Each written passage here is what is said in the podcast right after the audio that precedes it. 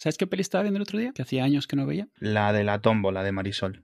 La vida es una tómbola, tum, tum, tómbola. No, la de contacto. Pensa, o sea, ves que ponen ahí que viaja, no sé, spoilers, de una peli de hace 30 años, que viaja a Vega. Cierto. Acabamos de editar el episodio anterior, donde hablamos de los episodios perdidos de Doctor Who. Ajá. Y me, y- y estaba viendo que esa peli es eso. O sea, los de Vega nos contactan porque ven la, la, la- la emisión de los Juegos Olímpicos de, de Hitler, ¿no? De Hitler, bueno, de Alemania, pero Hitler en su momento. Estaba pensando eso, que si, mira, pues si para algún día podemos viajar más rápido de la luz, podemos llegar más allá de donde han llegado los episodios y grabarlos cuando lleguen. Ostras, es verdad. ¿Está chupado? Bueno, a ver, llegarían súper. Llevaría súper. Se deteriora con el cuadrado. se supone ¿no? que se, sí, exacto, se supone que se deteriora muchísimo, pero vamos, si tenemos la tecnología de los vecinos de Vega, pues ellos pudieron ver las Olimpiadas perfectamente, se vería exactamente igual, porque es de, Cierto, es de por ahí de la época más o menos. cierto. No, si tienes capacidad para viaje superlumínico, tienes capacidad para mejorar el- el- las ondas electromagnéticas, ¿no? Sí, el, mayor problema lo has superado.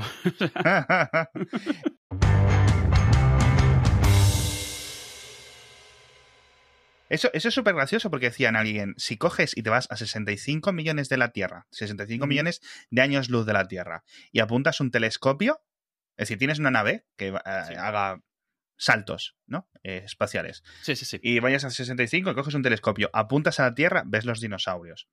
Claro, tiene que ser un telescopio muy potente, obviamente, pero quiero decir, nosotros estamos observando estrellas a esas distancias de forma rutinaria, no Sí, sí. quizás con el detalle como para ver lo que hay en la superficie, pero, pero sí que es curioso. Al final, no sé si, eh, por cierto, eh, se puede viajar en el, en el tiempo en este sentido, quiero decir, Hacia adelante. Haces saltos, te vas lejos y simplemente miras eh, en esa situación, miras a distancia dentro de, estas, eh, de estos rollos. De tener la, la, lo de que es el, ¿cómo se dice? El tiempo como dimensión. Sí. Yo recuerdo una vez cuando, eh, lo típico, empiezas a pensar cuando eres un adolescente y dices, vale, esto es un- una pelota. Y la pelota tiene otra dimensión, ¿no? Aparte de ser una esfera, es una esfera en el tiempo. Y lo que ves es como. Eh, o sea, lo que realmente es la esfera es. ¿Has visto el ratón, el cursor de Windows, cuando se bloquea, que se queda como una estela?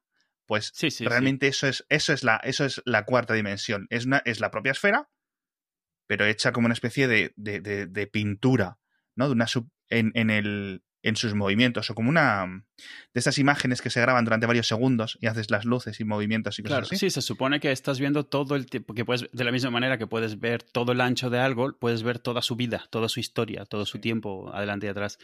Claro, es, es imposible imaginárnoslo porque no, no lo podemos hacer. Cada momento que estamos pasando es una foto en el tiempo, pero todo, todo lo que nos rodea, todo lo, o sea, es, te explota la cabeza. Y como seas un poco jovenita y has fumado algo, te quedas ahí siete Sí. horas. Sí, eso es cierto. Yo cuando, cuando eso ya te dije, me, me empezó a doler la cabeza mucho porque es eh, debe ser complicado de, de visualizar y realmente al final esto yo creo que solo se puede entender en conceptos, o sea, en, en, en ecuaciones. Por cierto, ¿has visto en las noticias, ahora que hablamos de estas chorradas, el tema de que un par de científicos, un par de académicos dicen que lo de viaje en el tiempo sin paradojas es posible? Eh, no, no lo había visto, me interesa. Pues, a ver, yo lo he mirado y ciertamente no soy yo quien decirle a estos dos académicos lo que tienen que pensar o que están equivocados, pero me parece excesivamente simple. A ver, no he leído el paper, ¿eh? solo he leído lo que es el, el abstracto y la conclusión. soy muy vago. A ver, tampoco lo iba a entender, ¿vale? O sea que no nos, no nos engañemos. Pero básicamente todo el concepto era, en plan, tú viajas atrás en el tiempo de tal forma que quieres cambiar algo, por ejemplo, ¿no? O cambias algo. Cualquier cosa que vayas a hacer o que te haya llevado en esa dirección hace que cambie la situación, con lo cual tú en el futuro no tendrías esa intención de volver atrás en el tiempo, ¿vale? A ese punto, que sí. es el típico... eh, ¿Por qué Hitler no... nadie mató a Hitler si el viaje en el tiempo es posible, ¿no?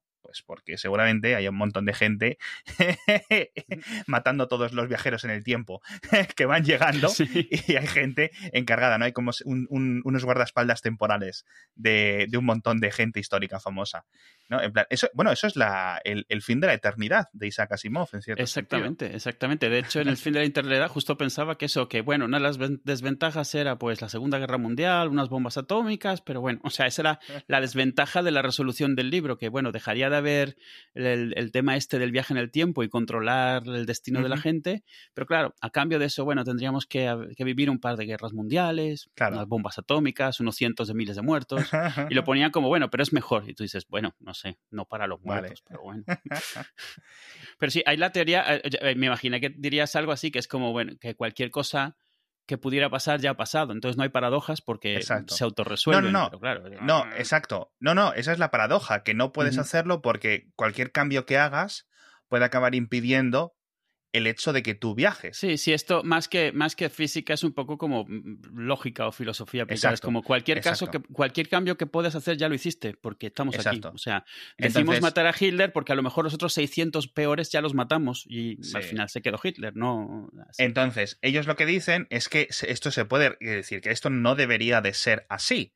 Es decir, según sus modelos matemáticos, cualquier viaje, cualquier cambio que hagas en el pasado, sin entrar en multiversos, que esa es la gracia de la investigación de estos señores, es que la, el universo se vuelve a reordenar, la entropía o la entalpía o lo que sea, etcétera, estas cosas raras, eh, como que se vuelve a reordenar para dar la, generar el, momento eh, que te hizo salir. Es decir, que está como ordenado desde atrás, en cierto sentido, así es como lo entendí yo. ¿Sabes a lo que me refiero? Es decir, que está ordenado desde las consecuencias, no desde las acciones. Y eso es curioso porque no lo entendí. es decir, claro, yo, es imposible para mí, o sea, desde mi punto de vista de, cerebro limitado, entenderlo desde el origen del revés. Es decir, para mí las causas tienen consecuencias, ¿no? Entonces esto dice no, como al revés. No sé si algún oyente nos lo puede explicar mejor, pero quiero decir, ¿por qué no entramos en la paradoja otra vez? Es decir, ¿sabes? Si viajas, cambias, vuelves, que es lo que... Mm, es decir... El, problema es que no tenemos ni siquiera verbos para esto. no tenemos tiempos verbales para estas cosas.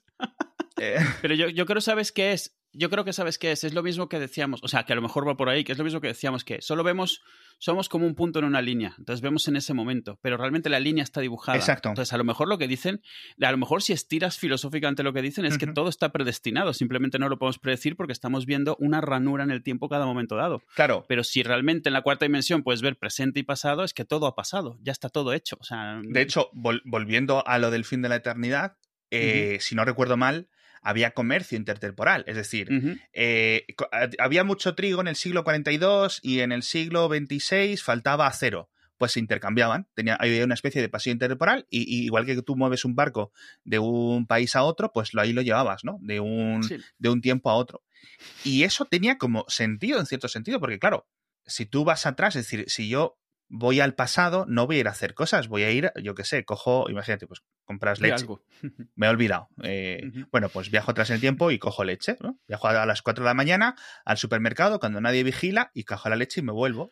Entonces, esa, esa, esa, ese, ese cartón de leche para mí, ha desaparecido del momento en el que lo cogí, sea del futuro o sea del pasado, y ha llegado al presente. Ha tomado un atajo. Claro, esos átomos que, son de leche en este momento en el que me los he traído, son átomos que son de otra cosa, con lo cual o meto materia o quito energía, no lo sé. Y ahí es cuando ya mi cerebro ya dice, mira, eh, tío, deja de fliparte porque no, no te da. O sea, dedícate a los podcasts y estas mierdas porque eh, no te da el cerebelo.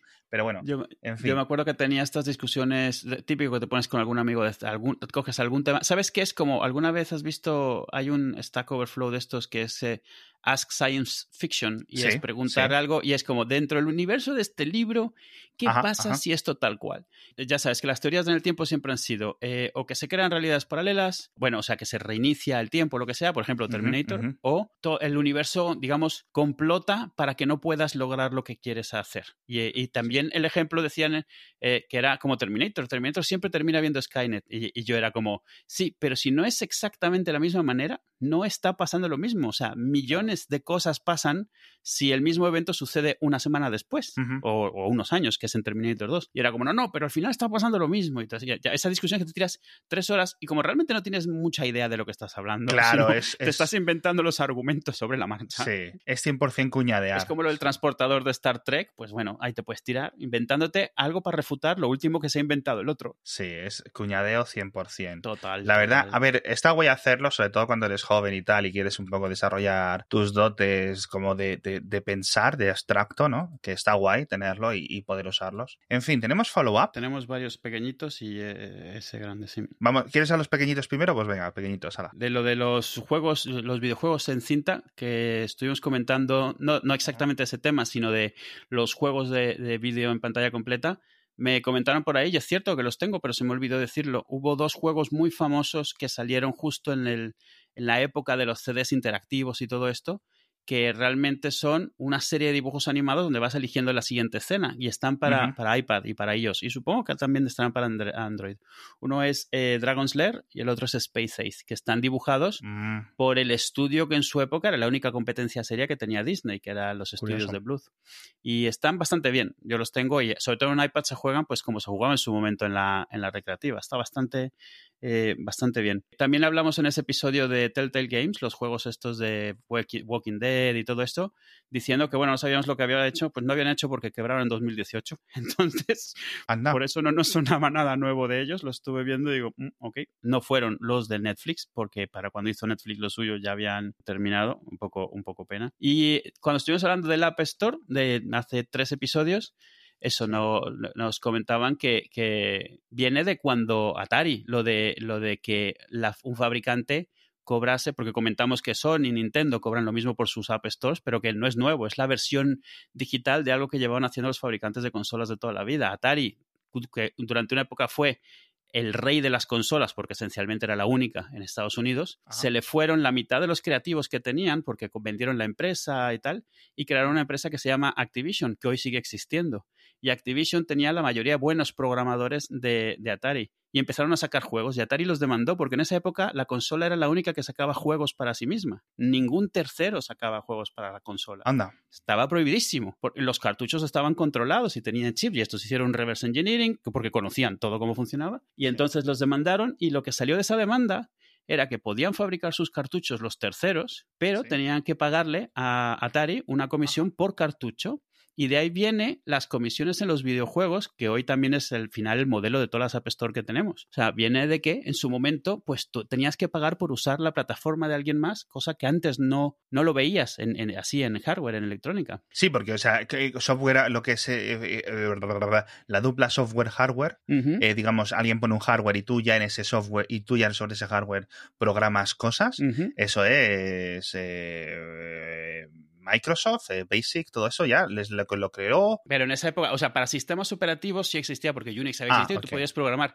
pero programar hardware, porque las consolas en esa época eran hardware, no era un software grabado en una tarjeta, eran circuitos metidos en un cartucho y entonces la consola conectada con esos circuitos, todos los cartuchos tenían, eh, no tenían ni siquiera un control, una protección, porque era la primera vez que se hacía algo así. La demanda fue para sentar un precedente, ese precedente sigue existiendo hoy. Nintendo cobra por cada cartucho de Switch que alguien quiere vender para la Switch y Sony hace lo mismo con los juegos y Xbox también. Todos cobran una comisión porque fabriques, hagas algo para su plataforma, aunque hoy sí que es, excepto Nintendo, es 100% software. En el caso de Nintendo es software metido en una tarjeta de memoria especial, pero sigue siendo, ya no es circuitería, ya es software siempre todo. Y es, eh, me, parece interesante porque yo sabía lo de Activision, pero yo no sabía la historia, o sea, me puse a investigar porque yo sí me acuerdo cuando salieron los juegos de Activision en cuanto salieron, los que fabricaban Atari eran una mierda en comparación. Es, eh, son todos los juegos buenos que la gente recuerda de Atari, o sea, River Raid, bueno, etcétera. Tú no recuerdas ninguno porque aquí no había Atari y además te tocó a ti sin hacer todavía. No, ni puta idea. Yo, yo, asiento y me callo, sí. Pero eso, o sea, tú veías juegos de... Y Activision hoy es una empresa bastante más grande que Atari. Claro. Porque claro, ellos se dedicaron a crear y cualquier consola que salía ya podían ellos crear para ella. Tuvieron que tener exclusividad obligada con Atari un tiempo y en cuanto pudieron salirse de eso se salieron, vamos. Pero es cierto, viene desde hace mucho tiempo. Qué curioso. Sí, pero estamos hablando, creo que creo que no te por aquí, os estamos hablando eso de los de los finales de los 70. Te iba a decir yo 81 por inventarme una cifra. Sí, en los 70, o sea, Atari se, eh, se vendió a Warner y los desarrolladores que creían en Atari Atari como una plataforma innovadora se salieron porque el nuevo entorno corporativo ya no les molaba. Pero lo único que sabían hacer, porque llevaban ahí toda su vida, eran juegos de Atari. El Pitfall, por ejemplo, fue uno de los de Activision que fue un pelotazo tremendo. Y claro, te manda porque de repente Atari, que pensaba que tenía una exclusividad, pensaba que tenía ah, maquinillas Gillette, o sea, donde ellos vendían las hojillas, o sea, y era donde salía pasta, y de repente le empiezan a hacer otros hojillas compatibles y es como, espérame. Ah, y por alguna razón la demanda ah, eh, salió adelante, porque claro, hoy en día es como si tú demandas a alguien porque hace eh, tinta para tu bolígrafo. ¿De qué vas? O sea, no puedes hacerlo. Claro. Sí, es, raro. Es, es, muy raro, porque, hombre, mm, jolín, ¿cómo te podría decir yo? Claro, a ver, en, en lo que dices es que la situación actual, ¿están obligadas a licenciar o no están obligadas a licenciar? ahora ya es parte de un contrato. Tú para poder desarrollar para cualquier consola tú necesitas un kit. Y ese kit tiene ciertas licencias. Tú no puedes desarrollar para PlayStation sin el kit de PlayStation que te obliga a que cada juego que vendas de PlayStation tienes una comisión. Si además usas Unreal y vendes más de 5 millones, tienes que pagarle también a Epic. Sí, sí ¿sabes? O sea, vas sumando. Pero desde el momento en el que quieres desarrollar para una consola, cosa que no sucede con con la mayoría de plataformas de software, ese de ordenador. Tú, yo qué sé, te bajas, eh, Java o te bajas lo que es Xcode gratis y puedes programar para Mac o para PC. Pero para consolas, o para iPhone también, realmente, tienes que pagar por un, eh, herramientas de desarrollo y una forma de lanzar las aplicaciones y poder meterlas, porque necesitas licencias. Los discos tienen DRM que te da el fabricante de la consola. O sea, Sony es quien le da el DRM, que no sirve para nada porque los discos se copian, pero estás obligado a usarlo y a pagarle a Sony por cada, por, por kilo casi, casi de, juegos que sacas. 30% además, ¿eh? o sea, no, o sea, el número lleva muchos años siendo 30%, pero es interesante. En su momento pensaba eso, que desarrollar para una consola era, pues, te pones a ello. De hecho, yo pensaba que era para PlayStation original. No, miento, para la Xbox original podías desarrollar desde un PC, porque era famoso que el hardware era un PC muy específico con hardware dedicado y un sistema operativo tuneado. Y es cierto que lo era, pero tenía sus ROMs y tenías, por eso tú tenías que chipear si querías jugar juegos piratas. Pero si querías vender juegos y que no te demandasen, tenías que pagar para poder eh, pasar ese DRM. Hay algún tipo de consideración filosófica, ¿sabes? Entre, entre un PC y una consola, entiendo, claro, obviamente. Sí, yo, yo creo que es histórico más que otra cosa. O sea, las, las plataformas que han podido nacer cerradas, es más probable que se mantengan cerradas, pero cerrar PC o cerrar Mac es, eh, o sea, es casi imposible. ¿Quieres un colador o quieres una olla? O sea, a una olla le puedes hacer algunos agujeros, pero a un colador no le puedes tapar casi todos los agujeros. Depende con lo que quieras terminar. un PC y un Mac o, Unix, como te pongas, eh, Unix en general, Linux en particular, son coladores. No, no por seguridad, sino porque tienen mil formas de desarrollar para ellos, por, por, diseño, por historia, por lo que quieras. Mientras que una Switch o un iPhone son ollas. O sea, tienen los agujeros que hayan creado explícitamente. Y no, o sea, yo creo que depende de eso, de cómo ha nacido la plataforma. Sí. Homanson. Pues eh, de aquellos lodos, ¿no? De aquellos barros, estos lodos, en cierto sentido. Fíjate que es, curioso todo esto. Eh, creo que alguien nos ha pedido que expliquemos algunas cosillas. Estuve contando la semana pasada el paso a PC eh, y que expandiera en eso. El tema de Windows, que es un poco... Tiene algo que ver con lo que estabas contando ahora. Pero básicamente me quedé, o sea, el, motivo para pasar a, a, un PC con Windows no es otro que yo me quedé sin un hueco en el ecosistema de Apple. Es decir, yo no veía un ordenador que se eh, cuadrase a mis necesidades, pero, o sea, es que ni, ni, ni, ni, cercano, ¿no? Entonces tengo eh, los iMac, eh, pues están bien, pero tienen poco, realmente poca expansión, la pantalla es la que ellos te dicen, etcétera, y ya tienes todo. Es decir, es una cosa que he estado usando durante mucho tiempo, que me ha servido, pero que ya no, no, no, no, no es para, no es para mí. Luego tengo los Mac Mini, que se quedan con todos esos problemas, pero además eh, menor potencia, procesadores eh, de portátil, etcétera, eh, mucha limitación más en, en, expansión, a pesar de que, por ejemplo, también lo tuve. De hecho, era el que tenía un Mac Mini 2014 antes de pasarme a Windows y al final lo que acabas es llenándolo de cables, llenándolo de expansiones, llenándolo de cosas porque da para lo que da, ¿no? Sí. Eh, siguientes opciones, por ejemplo, MacBook. eh, El que yo necesitaba o el que yo querría eran 3.000 euros, que me hacía hasta Por- por- gracia. no, no sé si lo vas a comentar, pero exactamente cuáles eran esas necesidades, qué era lo que necesitabas Exacto, sí. Necesidades eran, uno, mucha, mucha, mucha super RAM y, o capacidad para expandirla, ¿vale? 32 eh, con posibilidad de 64 en el futuro. Descartados Sí. todos los MacBookers ya con eso. No, claro, obviamente. No, hostia, tío, Ujú. no estoy pensando en MacBook Air en ningún momento, claro. Que es fácil ir descartando. Sí, Quieres expandir exacto. cualquier cosa, ya tienes seis Exacto. modelos que no puedes usar. O sea, ya. Con lo cual, los MacBook Pros eh, también eh, tienen las gráficas que tienen estas que me podrían servir, aunque realmente estaba buscando una RTX de escritorio, ¿vale? De Nvidia. Que no era, no es por gaming, es por cosas de vídeo, ¿no? Sí, es por temas de software específico de Nvidia que yo sabía que iba a usar, como el Nvidia Broadcast, este que estaban preparando. Cosas para el podcast, cosas de, de inteligencia artificial que se ejecuta en la tarjeta gráfica que mejora, eh, digamos, la calidad del audio y la calidad del vídeo. Y eso ya lo tengo. Entonces, eh, obviamente, pues eh, quiero dar el salto a hacer más vídeos, quiero hacer un montón de cosas y necesitaba una tarjeta gráfica fuerte. Hay un montón de youtubers que viven específicamente y exclusivamente con un MacBook Pro. No les voy a quitar yo el mérito y, y- y que esa máquina les vale. Puede, puede ser que pu- hay RTX por Thunderbolt 3, algo que puedas sacar por Sí, externo. No digo que, no digo que fuese una solución, pero a lo mejor ellos están usando algo así. Es posible que muchos sí lo estén utilizando. Eh, imagínate, si a un MacBook, vamos a ponerle que le reduzco el precio, ¿vale?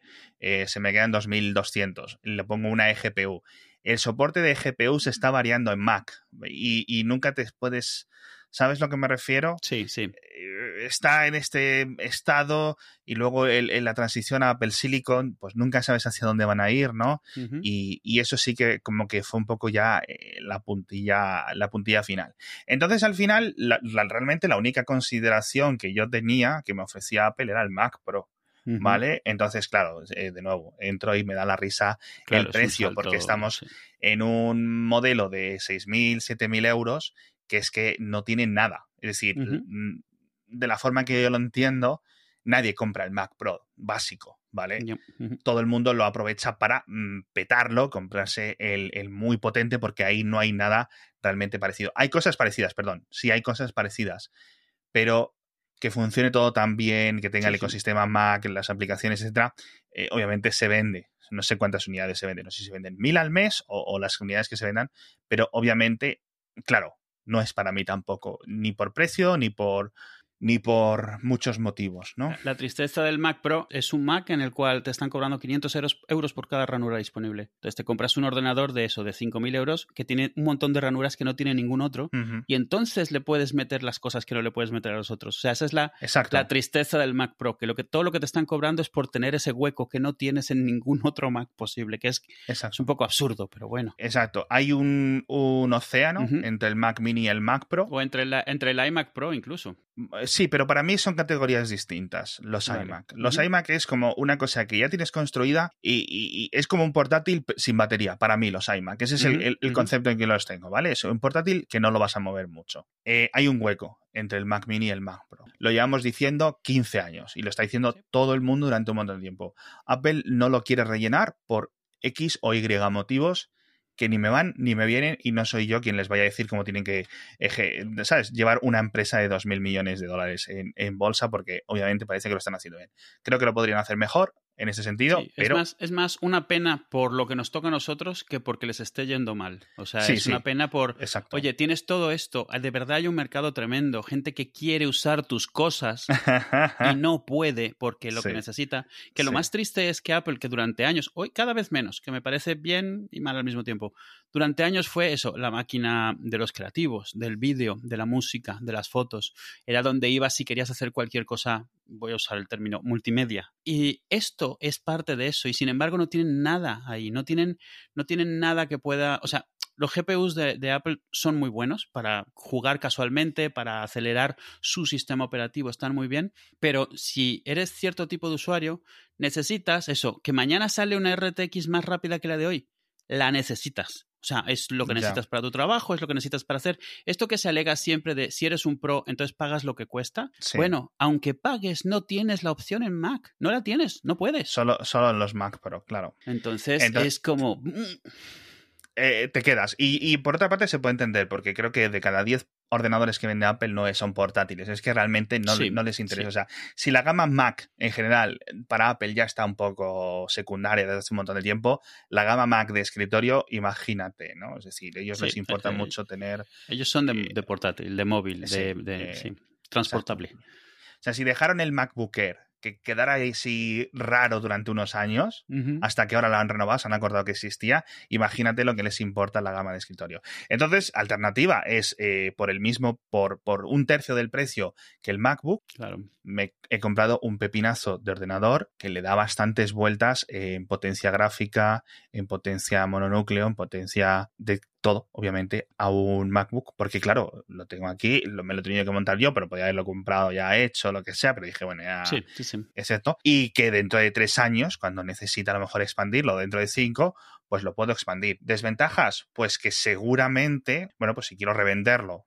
no lo voy a poder revender igual de bien que un MacBook, que tampoco es mi objetivo realmente, aunque muchas personas esto sí lo tienen en su consideración. Por otra parte, pues no lo puedes eh, mover tanto como un MacBook o un montón de cosas, pero es que la diferencia de precio era tan absurdamente alta que, no me quedaba otra alternativa. Por suerte, ya te digo, soy agnóstico cuando el sistema operativo, me ha costado eh, adaptarme porque Windows para mí lo usaba un par de horas a la semana y ahora es a tiempo completo, etcétera, pero ya está. O sea, he tardado un mes y pico dos en adaptarme bien. Sí, yo, a ver, yo, o sea, en mi caso, por ejemplo, yo, yo no soy agnóstico. O sea, quiero decir, conozco las religiones y tengo la mía. ¿Sabes? Pero, como te digo, eh, ¿no te tocó nunca algún compañero de clase o algún amigo que de repente se volvió religioso y no entendías por qué? ¿Vale? Sí, sí. Y de repente un día conoces a su novia y ya lo tienes. pues esto es lo mismo. O sea, yo, o sea, yo soy de Mac completamente. Me gusta, la prefiero, sé usar muchas otras plataformas. Diariamente tengo que darles y darles soporte. Y yo para mí prefiero Mac. Pero sí cuando algo te cuesta un tercio, es muy fácil decidir que la religión es un poco secundaria, sobre todo si es para algo que necesitas hacer o que te viene bien hacer o que quieres hacer. O sea, yo tengo un Mac, pero si mañana, yo que sé, parte de lo que más me gustase hacer fuese jugar, no solo tener un Mac, ni siquiera me planteo Bootcamp, porque hoy en día ni con Bootcamp llegas ahí. Sí, bueno, sí, perdón con un Mac Pro. Pero es que con un Mac Pro resuelves muchos problemas, pero te creas uno mil veces mayor. Entonces no es una, solución. Entonces es eso. Tú, al final, si tú necesitas algo, tú vas a terminar yendo a lo que te facilite eso. A lo mejor tú no, no digo en tu caso, o sea, en mi caso, a lo mejor yo extrañaría mucho Mac y lloraría por no poder usarlo, pero al final tienes o quieres hacer cosas y tienes que irte con quien te deja hacerlas. Y, yo, que soy tan de Super Mac, ha habido veces que he tenido que dejarlo atrás porque es una pena, pero es así. Yo hay cosas que ni siquiera me planteo cómo se hacen en un Mac, porque ¿para qué? Sí, ya sé cómo va a estar eso. Y es, eso es lo que me refiero con que la discusión siempre es, bueno, Apple no lo está haciendo tan mal con tanta pasta que tiene. Esto no es tanto hacerlo mal o bien, este es que te da pena. Te parece una tristeza que estén dejando eso atrás tanto por la parte práctica, por la, no, por la parte interesada, la tuya, o sea, a mí me gustaría que cubriesen mis necesidades, aunque darte cuenta de que no eres su prioridad te da un poco de, por culo. Y te gustaría, porque te gustan los equipos. Pero la otra también es porque sabes que así es como vas perdiendo terreno. O sea, al final, toda la gente que se quiere volver gamer termina volviéndose pecera. O sea, es lo que hay. Es muy difícil ya que salgas de ahí y está subiendo mucho el uso de PC para, Y Windows 10 tiene muchas, muchos problemas, pero definitivamente es muchísimo mejor que Windows 7 y que muchos otros Windows que son los que tienen la fama pocha. O sea, es mucho mejor para muchos tipos de usuarios y sigue teniendo esa retrocompatibilidad, pero también sigue teniendo toda esa compatibilidad y funciona en cualquier cosa. Y te montas un PC como el tuyo y esto es como, como la nave de Teseo esa de, las, de, la, de la historia. Es como, pues mañana le pones un disco mejor y pasado mañana mejor memoria y el día siguiente, un día le cambias toda la carcasa y sigue siendo tu PC, pero todos los años tienes un PC que está todavía a la altura. Y llegará un momento en el que te arte, pero no te harta ya porque no lo puedes expandir más, sino porque ya te harta. O sea, ya. O sea, para ti es el mismo PC desde hace ocho años, aunque realmente sea equivalente a un PC del año pasado. Y entonces ya lo cambias. Pero no es porque estés obligado, no es porque lleves tres años pasándolo canutas para justificar que sigas usando ese equipo. Sí, es una pena porque Microsoft sí es cierto que, eh, o sea, Muchas veces Apple, cuando baja el, deja de pisar tanto al acelerador, es porque la competencia se ha rendido o está a uvas o no sé qué. Y esto lo ha pasado a Microsoft dos veces en los últimos 20 años, con Windows Vista y con las cosas estas raras de Windows 8, 8.1, que se despistaron por ahí cinco años, ¿no? Bueno, yo diría también que con los smartphones, no los de ahora. Cierto, cierto, sí, absolutamente, absolutamente. Porque se podría haber ejecutado. Claro, vamos, mucho mejor. a huevo mucho mejor. O sea, eh, Microsoft eh, me sorprende que con la cantidad de trenes que ha ido perdiendo sigan siendo tan, tan punteros en tantas cosas. Es que tiene tantas innovaciones Microsoft en, sectores completamente ajenos a donde está Apple, ¿vale? Que, que, es increíble. Y entonces he ido poco a poco encontrando software. Hay un montón de software que es equivalente, Skype, eh, Telegram, los navegadores. Eh, Más que equivalente, que es idéntico, que es lo mismo. es el mismo, ¿no? Exacto. Entonces, por ejemplo, Sublime, la herramienta, el editor de código, ya lo usaba, era el que uso. Ahora estuve comentando en el podcast lo de Visual Studio Code, que está usándolo todo el mundo. Es una absoluta mm, pasada. Se lo ha sacado Microsoft de la manga y, está y, el 50% de los programadores están ya montados en el, en el VS Code este. Y mm, entonces, por ejemplo, yo utilizo eh, el entorno Unix de macros, de, de, de macOS, eh, muy a fondo, ¿no? Para, para, cuando programo alguna cosa, etcétera. Y eso me ha costado mucho traerlo. Pensaba que el entorno, el VSL, lo que es el, el subsistema Linux de, de Windows 10, iba a ser algo más sencillo como abro esta consola, escribo comando Unix, me lo reconoce. Eh, es decir, como que tengo el, LS y el CD a la vez y no. es un poco más complicado que eso. Y entonces, por ejemplo, crearme todo el, ecosistema de programación me ha costado. Y me costó, de hecho te lo estuve contando, como un fin de semana entero ponerlo todo bien ponerlo todo como lo tenía. Y, yo sabía que era complicado, pero no tan complicado. Una vez que ya está, dices, vale, ya está. Funciona, eh, de hecho funciona estupendamente, ¿no? Y, todo guay. Pero sí que ha costado, sí que ha costado. Eh, seguramente avance más, pero obviamente no es lo mismo. Es decir, no es como macOS, eh, que tiene el Unix por detrás o por dentro, por como quieras decirlo, y ya está. La magia viene construida, viene de base.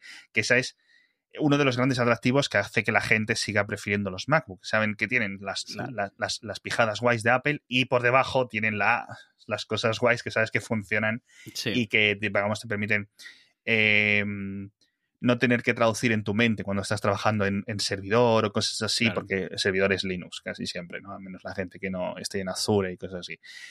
Por ejemplo, para mover archivos, etcétera, usaba Transmit. De hecho, he ido pagando las diferentes versiones. Ahora estoy en CyberDuck, que resulta que es el típico y mítico eh, aplicación de Mac que resulta que han sacado versión para Windows como hace no mucho. Y dije, pues esta es la mía.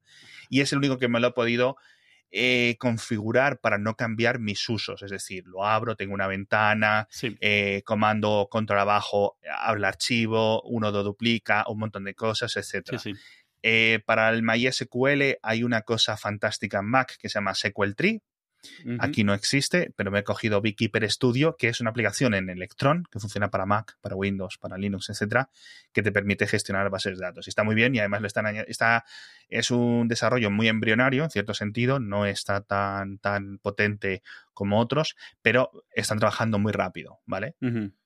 Eh, para código ya digo el Sublime y para otras cosas, pues ya te dije, comenté el caso del Apple Music, etcétera.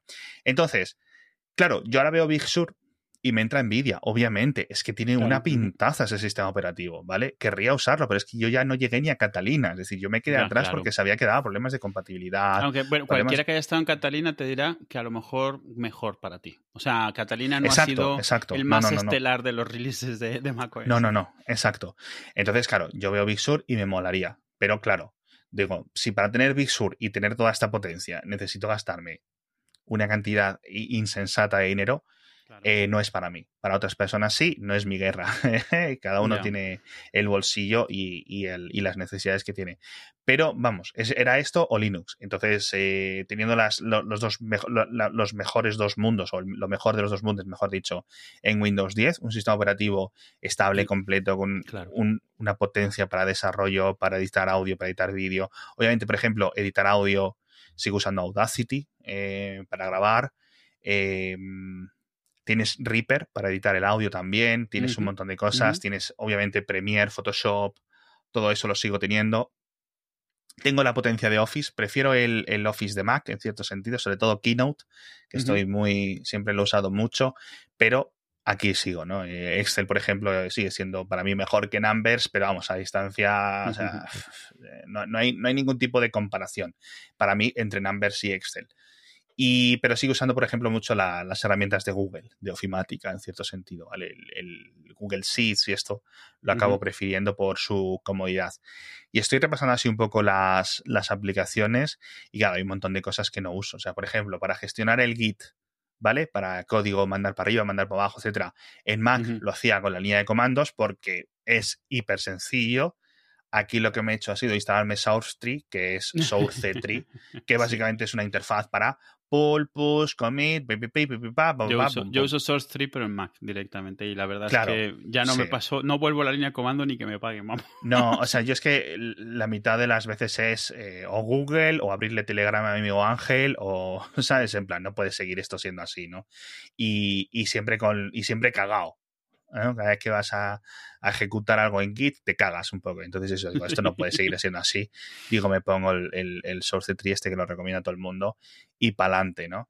Y, poco más. Para reproducir vídeo, para reproducir audio, etcétera, uso el VLC, pero uso un VLC nuevo porque hay dos. Y el, no sé muy bien cuál es la versión, no sé si esto es que es la versión 3 o algo así, le voy a dar ahora mismo sobre la aplicación, sí, 3.2, porque el VLC tradicional, el que con la ventana vieja esta eh, funcionaba fatal. Sí, Vamos, no sé, o sea, que es que, que, ni me podía desinstalar las cosas. O sea, que no ejecutaba. Y luego, bueno, ya que tengo un PC potente, etcétera, apenas juego videojuegos, pero me he puesto algunos videojuegos que tenía yo en el Steam de hace una década. O sea, literalmente, que ahora puedo jugar. Y de vez en cuando, eso, una noche de un sábado, pues me echo 50 minutos a un videojuego o algo así, pero nada, nada en exceso. Porque, por ejemplo, esto de Game Pass de Microsoft, que estaba la versión para PC, tienes ciento y pico juegos, está muy bien, ¿no? Pero me lo he quitado porque dije es que no le, no le saco yo la, realmente la, la ventaja. Y estoy mirando más cosas, el OBS Studio para emitir en Twitch, etcétera, eso sigue siendo igual que en Mac. Eh, ah, y por ejemplo, otra cosa que utilizaba yo mucho en, en Mac OS, que era Ulises, que es un editor de texto, texto, no un editor de código. Ulises es una aplicación que es de suscripción, pagas, me parece, como 50 euros todos los años. Al final, cuando te dedicas a escribir, etcétera, mm, la cantidad de horas que echas en ese programa es absurdamente eh, grande, con lo cual te merece la pena pagarlos. Dices, ¿es un editor de texto en Markdown? Sí, vale, hay 50.000 gratuitos, pero es que Ulises me lo hacía bien. y, eh, eso fue lo que más me eh, costó encontrar una, un sustituto. Y al final, después de mucho mirar, lo he encontrado en, en uno que se llama Zetler, ¿vale? Que se escribe muy raro. De hecho, lo voy a abrir para ver cómo se escribe porque no sé cómo se, a ver, file, tal. Pero vamos, sí, Z, o sea, Z-E T-T-L-R. O sea, nombre rarísimo, pero tiene casi todas las cosas básicas y yo soy muy especial. Entonces, cuando pongas un enlace, imagínate, todos los días tengo que hacer la newsletter, ¿no? Pues cuando pego un enlace quiero que sea un atajo, o al menos que me configure ese atajo. Y los editores de Markdown, jolín, ¿no? Son casi como la programación y no todos lo hacían bien, no todos gestionaban los archivos, algunos me decían que tenía que darle un nombre al archivo antes de guardarlo, y lo que hacía Ulises es que tienes como tu propia librería de archivos, eh, creas, no te olvidas de ello, es como, no, no, no, piensas en que son archivos, piensas que son cosas, ítems dentro de ese programa, ¿no? Y la mayoría de editores de archivos de Markdown pues estaban pensados de esa forma, como Word, o sea, son diferentes Words, ¿no? diferentes ficheros, yo no quiero eso, ¿vale? Yo quiero tenerlo todo en una, en una librería. Y nada, poco más. Eh, pagué mi licencia de Microsoft. Mm. Sí, pasé, pagué la licencia de Windows 10, pagué la licencia del, del Office este que no es mensual.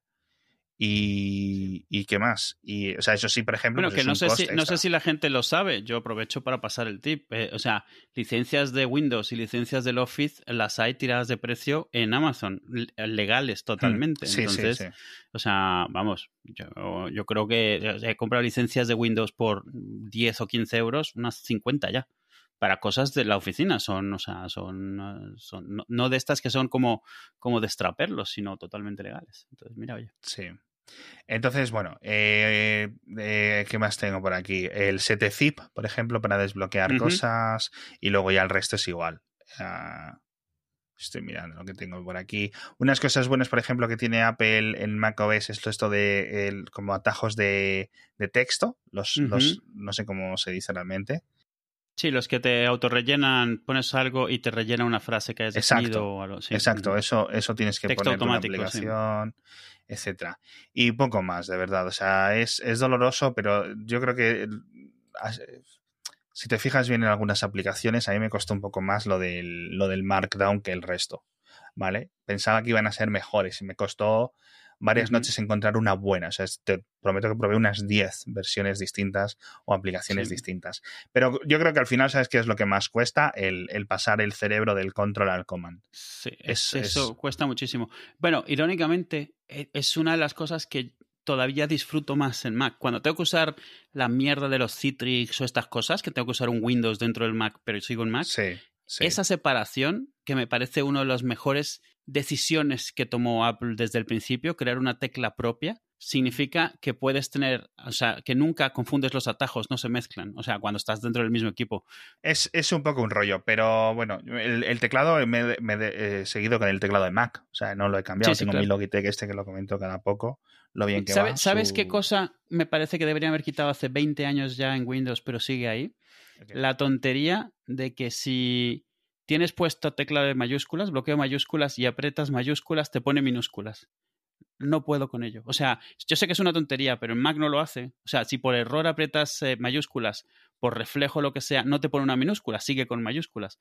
Pero en, pero en Windows, desde siempre, desde el primer día, realmente es un eh, cambia como está el bloqueo de mayúsculas. Entonces, hoy en día pones el bloqueo de mayúsculas y por error apretas un shift y de repente tienes una minúscula ahí a media frase y nunca quieres meter una minúscula en la mitad de una frase escrita con bloqueo de mayúsculas.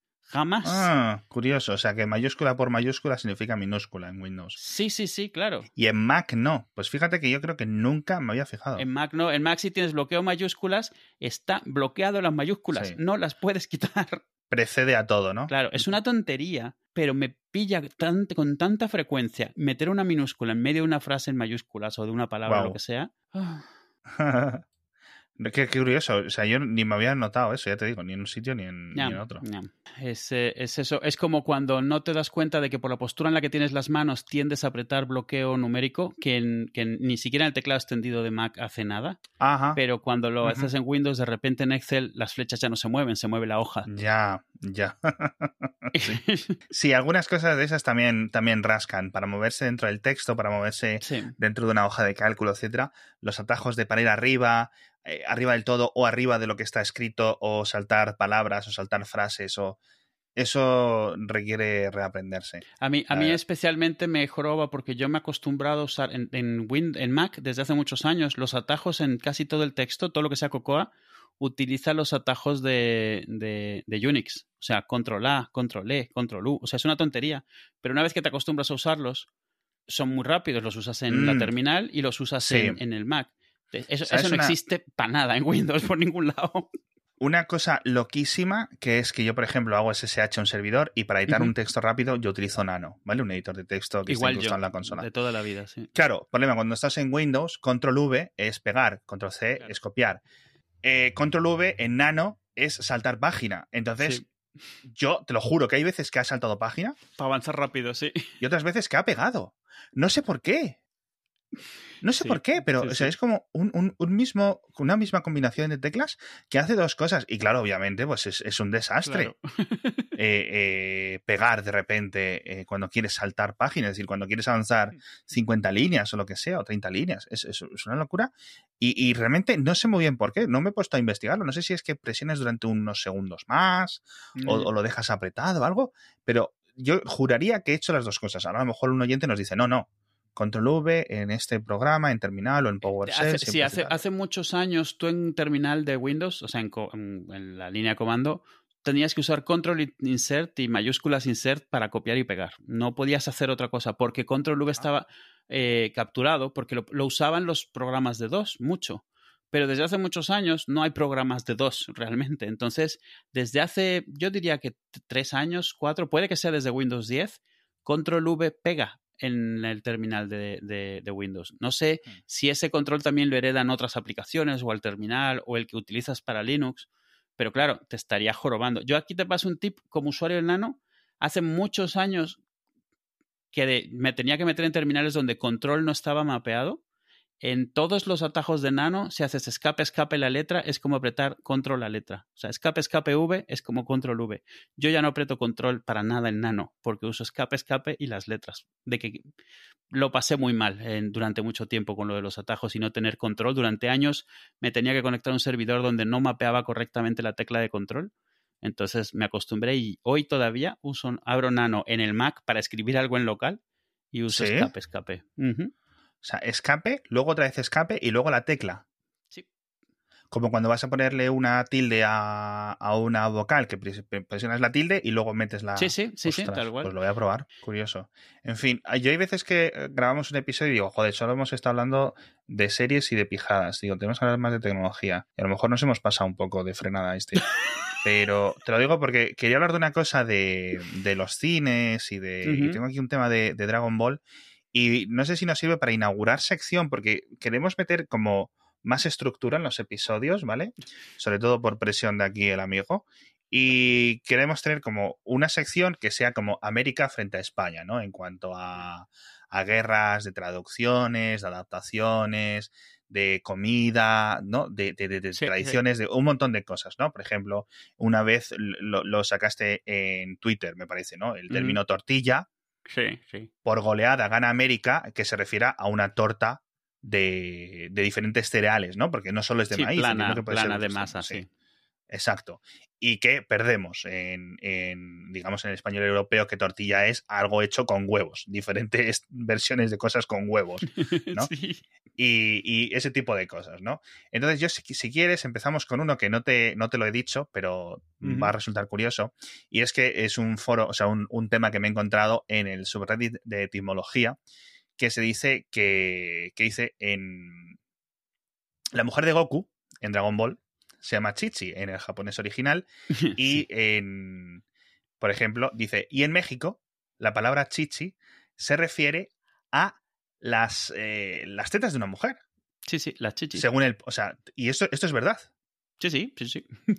Vale, o sea, el chichi en México son las tetas, en España el chichi. Las chichis. Ah, las chichis, vale. Sí. Chichi sinónimo, o sea, singular. Chichi izquierda, chichi derecha. Exacto, exacto. Vale. En España, el chichi es la vulva o el aparato reproductor femenino en general, no solo la parte exterior. ¿Vale, chicos? He aprobado cuarto de. O sea, he probado conocimiento del medio, ciencias naturales de cuarto de primaria. ¿Vale? Es decir, ok. Y eh, pone aquí en los comentarios, dice, en Colombia, chichi significa pene. es como... O sea, es, en plan todo. y pone que en Venezuela también. ¿Esto es verdad? Ay, sí. Sí, no es el, no es el común. En Venezuela la palabra común para pene es eh, huevo. O sea, ¿qué? sí. sí. A ver, es el huevo. El huevo. El huevo ¿Pero cómo? que está arriba de los huevos es el huevo. Mira, nunca lo había tenido que decir en voz alta explicándolo, pero sí, es el huevo. Eso sí, lo escriben con G, pero se pronuncia igual. Sí, el huevo. Sí, Venezuela. ¿Y cómo le dicen a los testículos? me, está dando, la risa. las bolas. ¿Y cómo son los testículos en Venezuela? las bolas, las bolas. O sea, el huevo y las bolas. Y el chichi es las tres cosas a la vez. O sea, dependiendo de la latitud, longitud en la que estés, el chichi es una, parte diferente del cuerpo humano. Es que, es, que a ver, es casi una onomatopeya, chichi. Es como una cosa graciosa, ¿no? Es en plan. Sí, sí, es como una palabra de niño pequeño que al final se eh, gradúa eh, a. Sí. a lo que sea, a lo que haya pillado, ¿no? Qué curioso. Es como, es como Pompi. Es como. Eh, que por ah, cierto, aquí el Pompis es una sola cosa y en, México, las pompis es un plural. Hay pompi izquierda, pompi derecha, las pompis. Ajá. Sí. Pero no es palabrota, es de, con ternura. Igual que aquí, el pompis. Sí, sí. Hmm. Qué curioso. Eh, pues nada, que voten los oyentes. O sea, chichi, opción A, chichiteta. opción B, chichipene. Opción C, chichi vagina. Opción D, mm, todas, las, todas las anteriores, ¿no? Como en el examen de conducir. Ninguna es real, ¿no? Ostras, tú. Voy a mirarlo en la RAE porque a lo mejor nos sorprende Chile o algo así, ¿no? Yo qué sé, tío. Bueno, sí, el chichile. Chichi RAE. Madre mía. Definición. Eh, en Costa Rica y El Salvador, fácil. Chichi significa fácil. está chichi. Chichi. Ojo, esa es la primera definición. La primera acepción. Lo de coño, vulva vagina, como vulgar, eso sale como segunda de, importancia. Ya, bueno, bueno. y dice, eh, origen de expresión con CH para indicar blandura. Mm. Con lo cual entiendo la parte de las tetas de México. Claro, Las chichis están blanditas, ok. Ok. Y pone chocho, chocha y chucha, que es como las diferentes variaciones que hay. es como cuántas vocales tenemos. Vamos a ver. Ostras, tú. Ay, en fin, pues hay, elegid quién gana. Yo, fíjate que me inclino por México. Tiene mucha gracia decirle chichis a las tetas. Las chichis, sí. Las chichis. Sí, además sí, es poco serio, sí.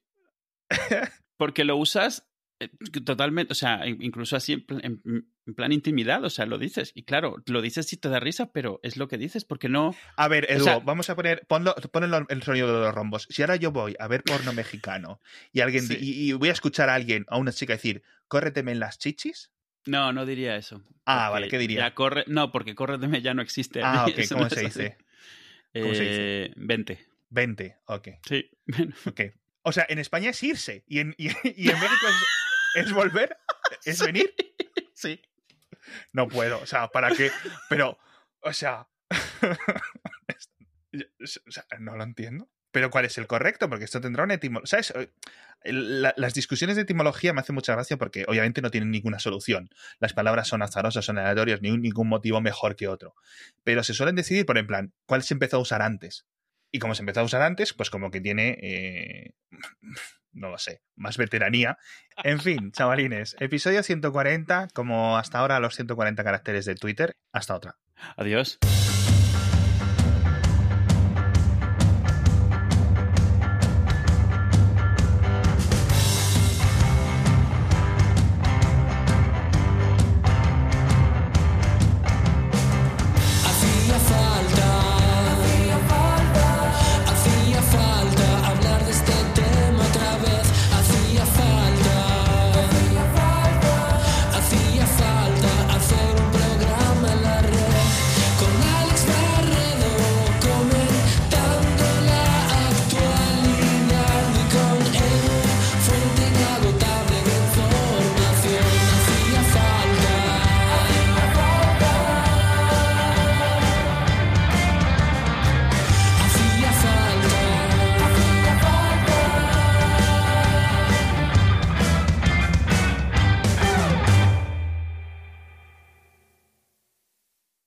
Cierto, la mejor decisión que han hecho en su vida fue aumentarlo a 280. Sí, la verdad. Absolutamente una decisión que en retrospectiva dices, madre mía. No hay, toda la gente que decía que no y nadie se ha quejado, ¿eh?